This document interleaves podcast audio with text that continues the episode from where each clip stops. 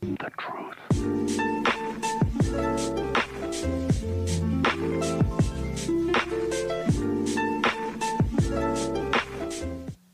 What's up? My name is TJ. I'm one of the co hosts. Welcome to another episode of the Common Room podcast. I have with me CJ, co host. What's up? Um, first off, though, if you have not checked in last week with our episode, our two part episode with Freeway, I uh, you need to check that out. It was an awesome conversation with John Stroop, um, who's a co founder of the Freeway Ministries. But for today, we have a special guest, Justin Stringer, who has been um, my boss and also CJ and I's pastor at Fellowship Bible Church um, in Missouri. And so, Justin, how you doing? Doing great. How you guys doing? Doing awesome. Doing well. Tell us, tell us a little bit about yourself, Justin. Yeah, I uh, I came up here to Springfield out of college ministry. Was working with an organization called Cru for a season of time, and uh, when Kate and I moved down here, we wanted to find a church. Found a great one here at Fellowship. So for a long time, I've been a member here, and about three years ago, they invited me to to jump on as a preaching pastor. So jumped on there and been preaching the Bible here for a season of time, and then uh, we tra- I transitioned to being the directional lead pastor about six or seven months ago. Got a wife. She's awesome. Her name's Kate, and then uh, two kids. My daughter Charlotte just turned nine yesterday, Wow. and then my son Teddy is five and a, a ball of craziness. I remember when she was born. It's a crazy thing about. Me too. well, that's good. Yeah. Um, So, Justin, um, today's topic is just anxiety. Um, and so I think the first question we should just ask really is like, what is anxiety? Let's define anxiety and, and see. Uh, that way we can set a, a stage for the rest of the podcast. Yeah, that's great. Uh, I think it's worth giving the caveat that I'm not professional or, or credential or any of those kind of things in this. I, I uh, approach the topic as a pastor and uh, a practitioner of anxiety in a sinful kind of way, uh, and so a fellow traveler. And so a lot of what I've seen related to anxiety comes out of sitting across the table from people with a cup of coffee and saying, hey, what is this thing you're walking with, and how can we, by God's grace, through the gospel, walk out of it, uh, trust the Lord in it, those kind of things. So, the way I like to think about anxiety is anxiety is disordered fear. There is rightly ordered fear, which is the root of wisdom. Proverbs makes that very obvious. Anxiety is disordered fear, and it's it's disordered because it, it could be disordered in a number of different directions. One, it could be disordered because the object of the fear is too small; it's not worthy of our fear, or it could be uh, disordered because the object of our fear is too big and we can't control it. But either way, it's uh, it's the human response to attempt to uh, be afraid of things that they should not be afraid of. Uh, the way that there's an author named Bob Kellemen, the way he defines it is kind of like you're a guard on a wall, and there's biblical uh, imagery that we're to guard, to be guards of our heart. This is Proverbs 4. The, the problem with anxiety is you become a guard all the time when it's not necessary because you have a God who's fighting for you. So, what anxiety does is it it puts you in that place of guarding um, with the vigilance of guarding all the time uh, when you should be offering those things to the God who is your protector. Does that make sense? Yeah, absolutely. Yeah. So, um, for someone listening, if someone were to ask, um, "Am I being disobedient to God?" Um, if I'm worrying about my anxiety or even experiencing anxiety, what would you say to them? Yeah, I mean, it's pretty clear in the Bible that anxiety is a sin. Um, the uh, Philippians 4 be anxious for nothing, but in everything by prayer and supplication, let your requests be made known to God. With thanksgiving, uh, Jesus makes uh, anxiety a, an issue in the Sermon on the Mount. Do not worry, ye of little faith. Uh, don't you know that I, I love you more than uh, the birds of the air, those sorts of things. So it's pretty clear that anxiety is a sin. I think the, the nuance that you need to add to it is anxiety for people who tend to struggle with it is also a temptation. And so you kind of get into, when, when I'm having pastoral conversations with people, you get into these uh, distinctions between what, what is this a temptation? Is it a sin? Is it a result of sin?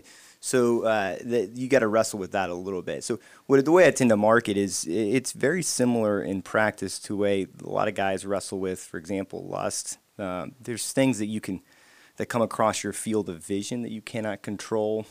There's thoughts that come into your mind that you cannot directly control. The question is, what are you going to do with those things? So, most anxious people have anxious thoughts pretty regularly. The question is, are you going to ruminate on those thoughts? And then we could talk down this road if you want to. The question then is, are you going to use sinful things to try and self medicate and avoid those thoughts? Can you Those are- elaborate on that a little bit? yeah. Um, the best way to do it is probably take an example. So, something that somebody might be anxious about would be uh, germs, let's just say. Say you're a germaphobe. Um, and uh, so you touch a doorknob and you think in your head, hey, there could have been germs on that doorknob. That thought is going to come into your head if you're an anxious person, more than likely. Now, there's ways you can minimize that thought. We can get into it in a second. The question that I wrestle with is what do you do with that thought? Do you kind of sit on it and let it kind of overtake you with kind of all of the hot in your chest feelings of emotions, or do you let it pass through and, and keep going about your day? So I would say the first thing that I said, the, the, the thought popping in your head, that would be a temptation to anxiety. Product of the fall, but not necessarily sinful in the moment. The ruminating on it, not trusting the Lord in it, that, that would be the sin. Does that make sense? Yeah, absolutely, absolutely. Uh, just to go back on a thought that you said earlier, something that has personally helped me think through anxiety. Um, uh, I, I love, I think I had read this in a John Piper uh, devotional one time, but he talks about the birds that um, I think it's Matthew 24 or 5, somewhere in the 20s, where he talks about um, like how much more are you. I'm waiting because I don't know what, what bird port. Jesus talks about birds somewhat regularly. Uh, well, specifically when it comes to being anxious, um, thinking about how like the birds of the air are fed, and how much more are you important than um, than them? And I think about, I think he uh, mentioned, I'm pretty sure it's John Piper, but mentioned the fact that, um, and we, I think we actually did. Uh, we looked. Was it you with me? Or I can't remember. Um, we were talking about asking the question: How many birds um, Yeah, are we there? We were talking about that. Yes. Yeah. How many birds are there in the world? And we we were having a discussion how many birds. There's I think if I remember correctly, there's like 300 billion or something like that, or 400 billion. And just to think about how every single one of those birds, they don't think about the next worm they're going to eat or the Right. next f- meal. They don't have restaurants, they don't have grocery stores like we do. And God still takes care of them. And how much more does He love us and take care of us? And so, um, just Yeah, you're getting at an important point. I think when you're engaging with anxiety, there's multiple levels you need to approach it at. Uh, so anxiety is an emotion. It's an emotional sin. Lust, and for example, it's an emotional sin. And so you, you have to deal with the emotion. You also have to approach it from above. So there's ways that uh, anxiety will impact your actions that you need to, to work on. So an example would be if you have social anxiety and you avoid people, what you're basically doing internally is uh, confirming and solidifying the anxious emotion that you're feeling when you're around people. And so you need to you need to attack it from above like that. Underneath all anxiety, though, is uh, a wrong belief system about who God is. This is what's genius about what Jesus does. It's Matthew 6, is what you're referring to. What's genius about what, what Jesus does is he forces you to deal with the belief system underneath the anxious emotion. And so, what he's doing when he's saying, Hey, I care about you more than the birds, is he's, he knows that underneath anxiety is a, a deep down, sometimes uh, subconscious, if you're interested in using those words, belief that God doesn't really care about you. It's why Jesus emphasizes the fatherliness of God, for example, when engaging with people who are anxious. And um, the uh, what needs to be, if you're going to see victory over anxiety, what needs to be reformed is your view of who God is and how He feels about you, which is deep kind of theological transformation that God brings about in your heart. Absolutely. So, um, how uh, how should a Christian deal with anxiety in the moment of them having it? Yeah, because I know that uh, that's a great question. I, I've heard stories of people who have just even been in the grocery store or on their way home. And they're like, "Did I forget bread? Ah, did I forget?" Ah, and then they have like a panic attack and and like thinking through at what point is there like maybe a healthy anxiety or an irrational anxiety. Yeah. Uh, how should a Christian deal with anxiety in the moment that they're experiencing it? Yeah, uh, the Bible's pretty clear about what you should do when you're feeling anxious in the moment. I mean, uh, Philippians 4 be anxious for nothing, but in everything by prayer and supplication with thanksgiving, let your requests be made known to God. In the moment when you're anxious, you should pray. Uh, and prayer will be immensely helpful for you, but for any anxious person, you know that praying in the moment is only half of the response to experiencing anxiety. the way I describe it is it'd be similar to um, like if CJ, I told you, hey, uh, you're booked to box somebody in six months. You're gonna be a boxer. It's gonna be awesome. uh, and then you say, okay, cool, and then you just go about living your life like normal. You're fine. It's not going to work. and then six months you hop into the ring and you start trying to punch. It's not going to work, right? Absolutely That, that's what for anxiety. That's what that's what praying in that moment can be. So if you're if the only thing you're going to lean on is hey, I'm going to get anxious and I'm going to pray, make a request, it, it's not going to work. So not only do you need to pray, that's biblical, it's right. You also need to work underneath the surface on the theological foundations that are leading you to be anxious. Does that make sense? Yeah. And so if you're waiting to fight anxiety until you feel anxiety, you've already lost the battle.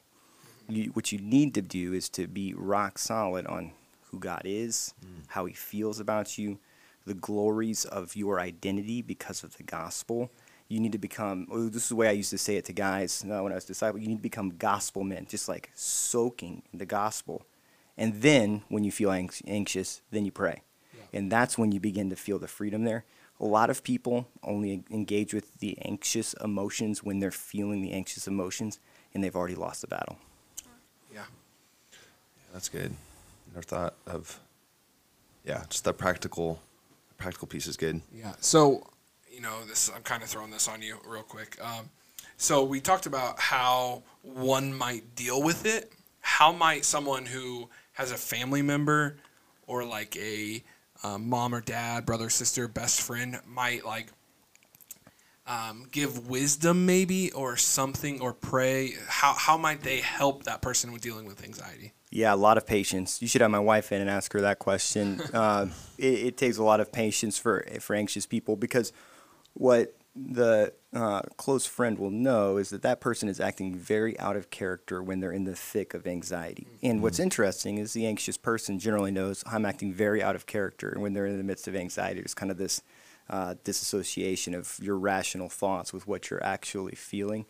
But I would encourage uh, close friends to, you know, remind uh, their anxious friend of truth. I'd encourage them to, to uh, walk with them as they walk out of it. I always say, if you're anxious about something, you, need to pray about it. You need to do some theological uh, work underneath, and then you just need to move. And so the anxious emotions are there.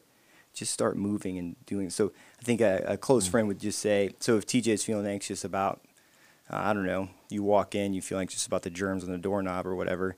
Uh, as a friend, I would say, yeah, there might be germs on the doorknob. Hey, let's go record this podcast. You know, just just keep them moving. Yeah, yeah, absolutely.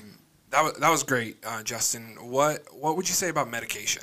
Yeah, that's a great question. Um, the uh, I, w- I would say that medication, uh, depending on kind of different convictions, is a viable option for people to uh, engage with. I would say you need to be aware if you're going to go down that ro- route what medication does and what it does not do.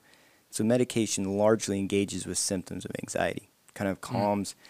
Uh, at a, I'm not a, I'm not a psychiatrist, so I can't give you all the answers here, but uh, it calms the some of the neuro brain chemical symptoms of anxiety, but it does not deal with the root causes. And so, really, what happens is uh, some of the symptoms become less, and if you're using this thing properly, like like you maybe pursue medication and then engage deeply in your local church in some theological work, what what medication can help with is is making it easier to engage for for people who are in a clinical space engage with some of those root issues that need to be engaged with so that they can begin then walking out of the need for medication those sorts of things Yeah, you talked about the theological work. Yeah. Um, what what would you mean by like for a listener who doesn't necessarily have theology or doesn't understand theology in the sense of things? How would you uh, describe that to them?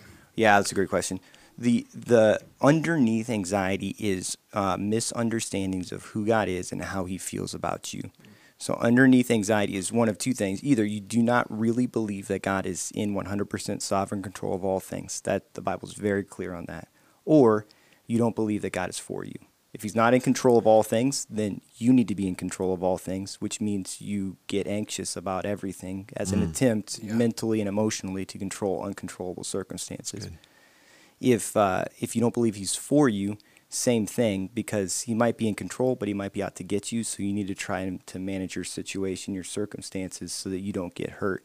So what you need to work on, uh, in my opinion, this is what I, the hard work that I do on a regular basis, even kind of on a day by day basis as, as I'm opening God's Word and spending time with Him, is reforming my heart and reminding my heart that God is in 100% sovereign control all the time, and that He's good to me like a father. Mm.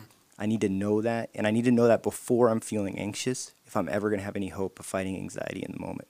Absolutely, that's really good. Um, uh, as someone who is dealing with anxiety, um, what would be the difference between a healthy anxiety and an irrational anxiety?